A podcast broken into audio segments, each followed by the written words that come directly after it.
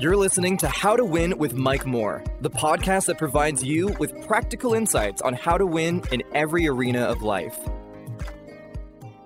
Introducing the Mike Moore Ministries mobile app, your gateway to spiritual inspiration and godly leadership. With a host of practical features, it's like having a personal spiritual guide in the palm of your hand. Watch and listen to the How to Win podcast, get exclusive early access to the Answers That Work broadcast before it airs on television, receive uplifting and thought provoking nuggets, and stay up to date with Mike Moore's speaking engagements through an interactive calendar. To download, visit your device's App Store and search Mike Moore Ministries. Hello, I'm Mike Moore, and welcome to the How to Win podcast. These podcasts are based off 2 Corinthians chapter 2, verse 14. It says, Now thanks be unto God who always causes us to triumph in Christ. I'm so glad that you're with us and on this podcast. I believe that it is going to be a blessing for you. I began a, a new series in our uh, How to Win podcast in our last episode entitled Weep Not Overcoming Grief, Disappointment, and Loss. As I said in lesson one, this was not my original intent to do this series. In fact, I was moving in a total different direction, but when I got that to that direction, I sensed no anointing, I sensed no grace, and the Spirit of God has taught me in years past to make plans but be led by the Spirit. So I felt led to teach this series, Weep Not. Uh, I don't know who I'm speaking to, but I believe that there's somebody, and God loves people, and God loves you.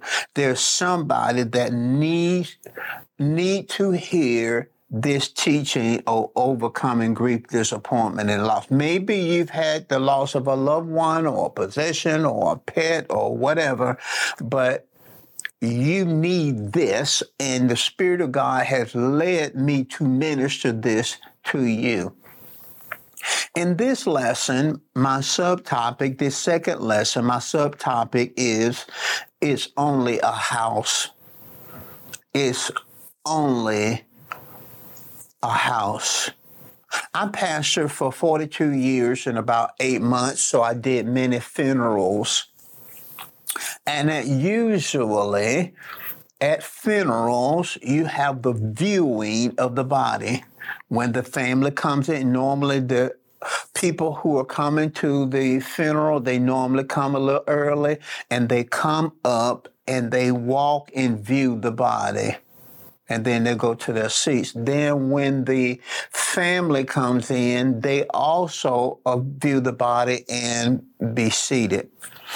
Well, if sometimes families don't like to have open casket uh, funerals, and they determine that they don't want an open casket funeral. But most of them, most funerals that I've officiated, done the eulogy, there's an open uh, casket, and the people can come in and see the body of the loved one.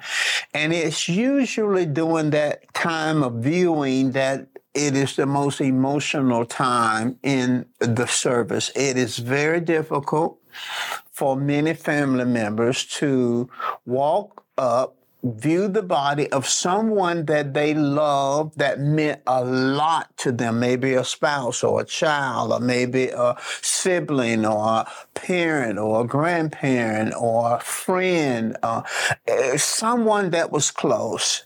And, and, it can be very emotional during that time because from their vantage point, that's my loved one in that casket. That's my loved one lying there still. That's my dad. That's my mom.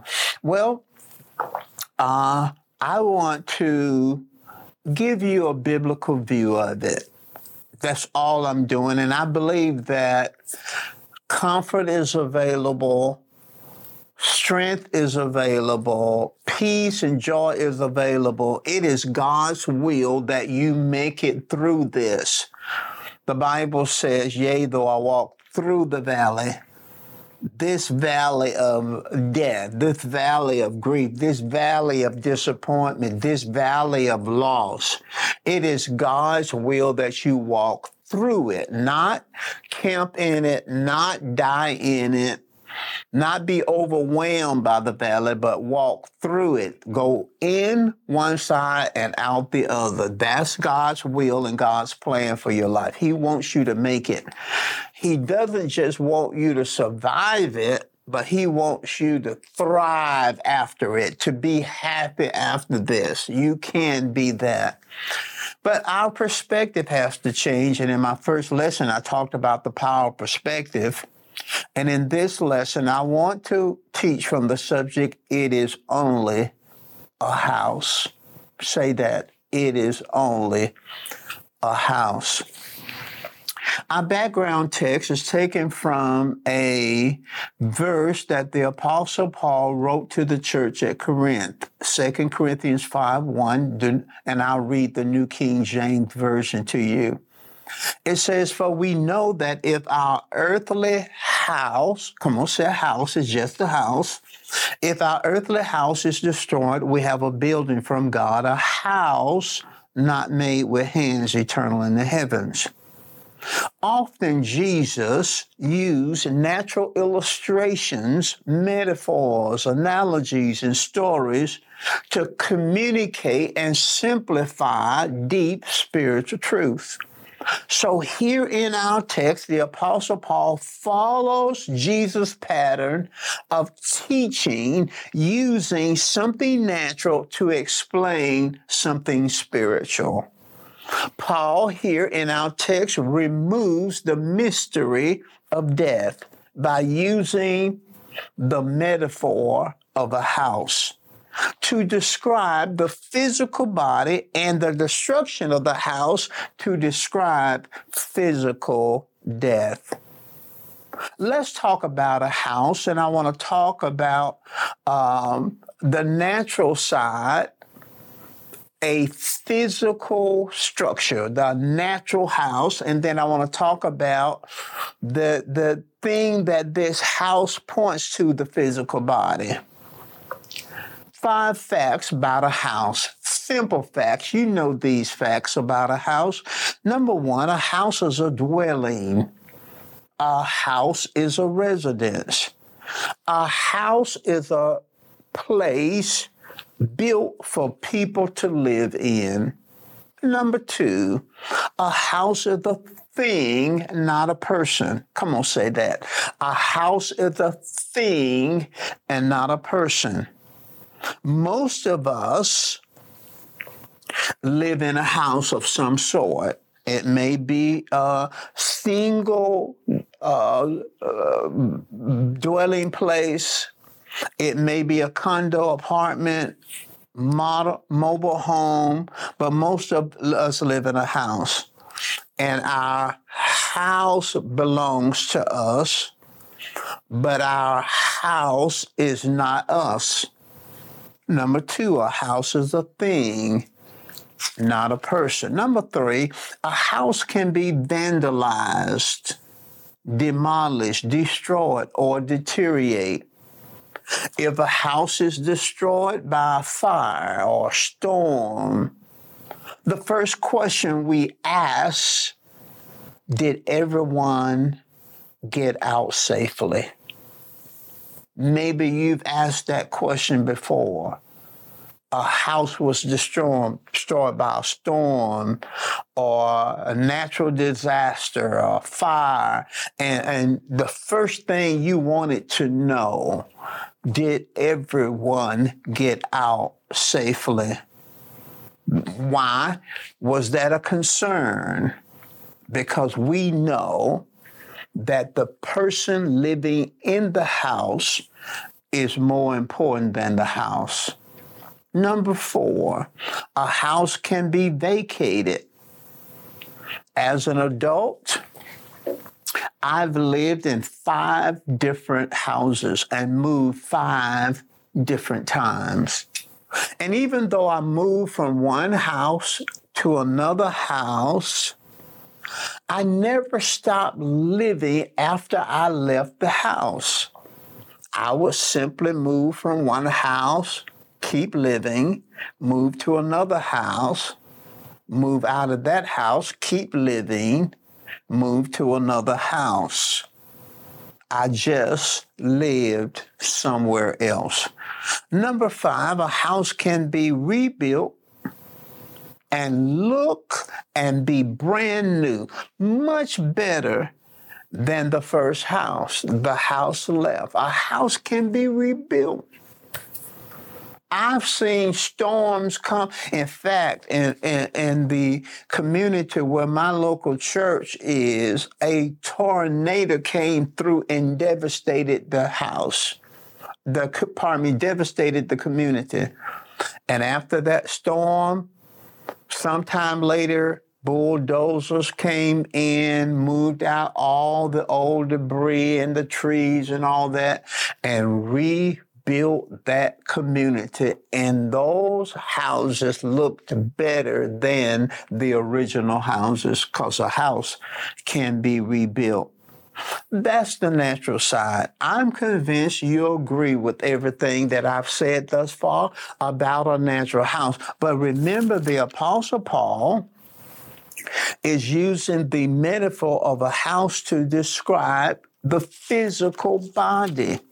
So let's look at this side. Let's talk about the spiritual side and the physical body. Number one, the physical body is only the house that we live in. The physical body is only the house that we live in. So from now on, when you go to a funeral and you walk up to view the body of the person who died, remember you're only viewing the house that the person lived in. That's all you're viewing. You're not looking at the person. The person is not there. Remember that the person is not there. When you go to the cemetery and they bring the body of your loved one out in that casket and they lower that casket down in the grave, don't worry. It's not your loved one being lowered in the ground. It's their house their house, the place that they lived in, is being lowered in the ground. Number two, the physical body is a thing, not a person. It's a thing. Again, when you walk and view that body, remember you're viewing a thing. You're not viewing the person, you're viewing a thing. When they lower that casket down in the ground, remember they're not they're not lowering the person down. They're lowering a thing. A house is a thing, not a person. Sometimes, uh, you know, as a pastor, people would ask me, is it biblical? Is cremation biblical? Well, I, I don't have any scripture about whether or not it's biblical, but I can say, based off a knowledge of Scripture, that cremation is no different than really placing the body in the ground. Because when they place the body in the ground, it's going to deteriorate. But cremation is not cremating it, cremating. Cre- cremation is not burning the person. You're not burning the person. It's a thing. A how physical body is a thing. The person is not there. So what you're, what they're burning in cremation is not the person. It's just the house. It's just a thing. So it's no different if it, if it's easier on you financially or if it's easy on you to not go through whatever you have to go through otherwise, then do what's best for you. It is really no different. It really no different. There's nothing spiritual or unbiblical about cremation because that physical body is not the person. It's the house the person lived out and that physical body is a thing, not a person. Now, I don't mean to upset you in it in a way. Remember, I am your friend. I am here to help you. I'm not here to anger you. I'm not here to make you mad. The Spirit of God led me to teach you on this because He knew He had downloaded insight and wisdom in me to give out. That's why I'm teaching it because I view this whole thing a little bit different than other people and it will bring comfort to you. So I'm going to say something may challenge you and, and, and but remember I'm your friend. Remember I'm on your side. Remember I'm trying to help you, not hurt you. I don't think it's a sin to visit the cemetery where your loved one's body was laid. But I do want you to remember that when you visit that grave site, that you're not visiting your, your loved one, you're visiting their house you're visiting house. You, you, and I know some of you talk to your loved ones, and it you feel that it brings comfort. Well, personally, I don't think it's biblical to talk to departed, deceased loved ones. The Bible uh, in Deuteronomy chapter 18, verse 11, speaks against communicating with the dead. The technical term is necromancy necromancy. It is forbidden in Scripture. And many Christians, even Christians, who uh, say, I talk to my mother. I talk to, in fact, I talk to them every day. Well, personally, I don't think that's biblical. I know you're saying when I go to the gravesite, it brings me comfort. Okay, I understand it. You say, I talk to my loved one. I feel better after I talk to my loved one. Well, let me share with you. Trust me, you can throw this away. You can forget this. I think talking to your loved one is a substitute. I think it's a poor substitute for talking to God. And then if you believe that your loved one is talking back to you, then you have a deeper problem because your loved one is not talking back to you, but a familiar spirit impersonating your loved one will talk back to you. That's why the scripture forbids communicating to the dead. Deuteronomy 18, it forbids that.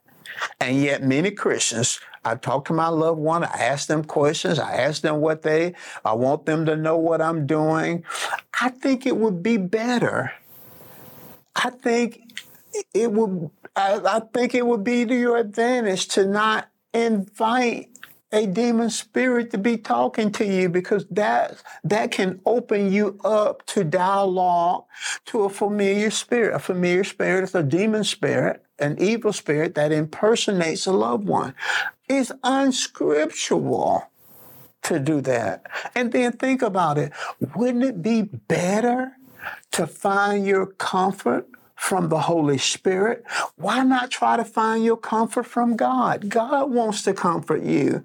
Why substitute talking to somebody that you really can't talk to and maybe opening yourself up? And here God is, He want to comfort you. He want to give you direction. He want to give you guidance. Thirdly, the physical body can, can deteriorate through aging. The scripture says the outward man perish, but the inward man is renewed. As you age, I believe that you can do something with your body, speak words over your body that can cause your body to be vibrant and healthy and strong all the days of your life, even if you live to be 120. I'm believing to live to be 110, and I believe my body is going to be strong and healthy and no sickness, no disease. But the scripture talks about the deterioration of the body through aging. I used to dunk a basketball when I was young and played high school and college ball. I can't dunk a basketball anymore. I can't run the distance that I used to run as a teenager. There's some deterioration. The body can be vandalized by sickness. The body can be demolished by neglect and abuse neglecting to put the right things in your body, eating wrongly, and and smoking cigarettes is body is body abuse. Smoking a cigarette, I don't know why a believer would smoke a cigarette when the people put on the package that this is hazardous to your health they're telling you they didn't they were forced to tell you that this can hurt you. That's body abuse. The body can uh, be destroyed by accidents and tragedies and fires and hurricanes and tornadoes and all those kind of things. But death of the body does not cause death of the person. Oh that's good news. The death of the body does not cause death of the person Oh, that's good news. Second Corinthians 5 8 says to be absent from this body is to be present with the Lord. So you're never nowhere. Your loved one is nowhere. There's no such thing as an in between uh, living. No, to be absent from the body, to be present in the body. I'm present in my body now. My spirit being talking to you now is present in my body. If physical death, and I believe that's way down the road, my body will, my soul and spirit will leave this body. And because I'm a believer, I will immediately go to heaven. To be absent from this body is to be present with the Lord. But notice, I'm never nowhere. Your loved one is somewhere. It's somewhere. So it's just it's it's only a body. Remember that. It's just only it's it's only a house. Just remember it's just it's a house. It's not the person. Now the body can also be vacated. Physical death is the person moving out of their house into another place. A vacated house usually look different than a house lived in. And you you've seen vacated houses, vacant houses. You can tell nobody's living there. The grass is grown up, no lights are on. You can tell no one's living there. And maybe you wonder why your loved one doesn't live, look the same way. And in most cases, sometimes they look like themselves in the casket. But much of the time, the person looks total. I've been in situations where I couldn't even recognize the person. Why? Because the spirit, your spirit gives life to your body your spirit gives life to your body. And I have on a shirt right now, but this shirt has no life in it. That my my shirt is moving. There's movement in my shirt because I am in the shirt. So I give life to this shirt. Your, your spirit gives life to your body. That's why it looks different at death.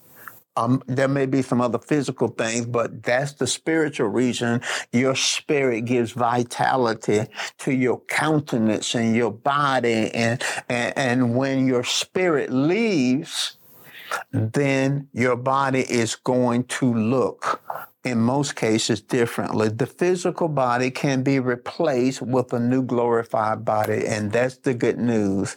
The physical body will be replaced. Your loved one's body will be replaced one day. The Bible says in 1 Thessalonians chapter 4 that when Jesus come back for the church, the dead in Christ shall rise first. And that means the bodies of the ones, because when a person dies, their soul and spirit goes to heaven, but their body is placed in the earth or cremated or whatever. But when Jesus come back with you as a spirit being, he's going to cause your body to be raised out of the grave. Your body will be glorified. It will be brand new and it will be united with your spirit forever and ever, and you'll be united with your loved ones. Uh, Philippians 3 20, 21 in the New Living Translation also communicates this. It says, But we are citizens of heaven where the Lord Jesus Christ lives. So Jesus is in heaven right now, and we are eagerly, eagerly waiting for him to return as our Savior.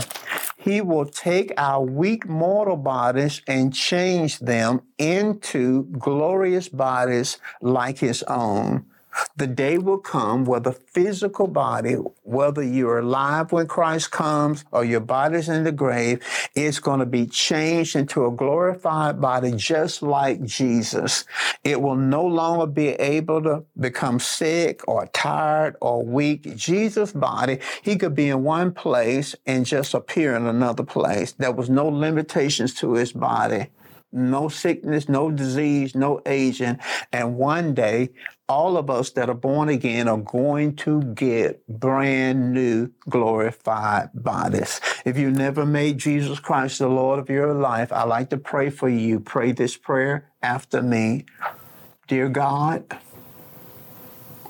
I changed my mind about the way I'm living, and I want Jesus as Lord of my life. I receive you now, Jesus, and I confess you as Lord of my life. I rejoice with you for praying that prayer, and I believe that you're born again. And even though we're not believing for you to die right now. When you die, your soul and spirit will go straight to heaven, go straight to heaven, go straight to heaven. It will go straight to heaven. It will go straight to heaven because you invited Jesus into your life and you confessed Jesus as Lord of your life. And now you're brand new and you're living in a physical body. And at death, your soul and your spirit will leave this body and go straight to heaven. Isn't that good news? Why don't you contact us at Mike Moore Ministries? Let us know that you received Jesus Christ. It'll be such a blessing for us. And I want you to tell at least five people now that Jesus is the Lord of your life and you receive Jesus. Listen, I got more to talk about on this series, but I have to end this episode. I love you. I pray in Jesus' name for comfort and strength and grace to you. And you are an overcomer. In Jesus' name. I'll see you next time.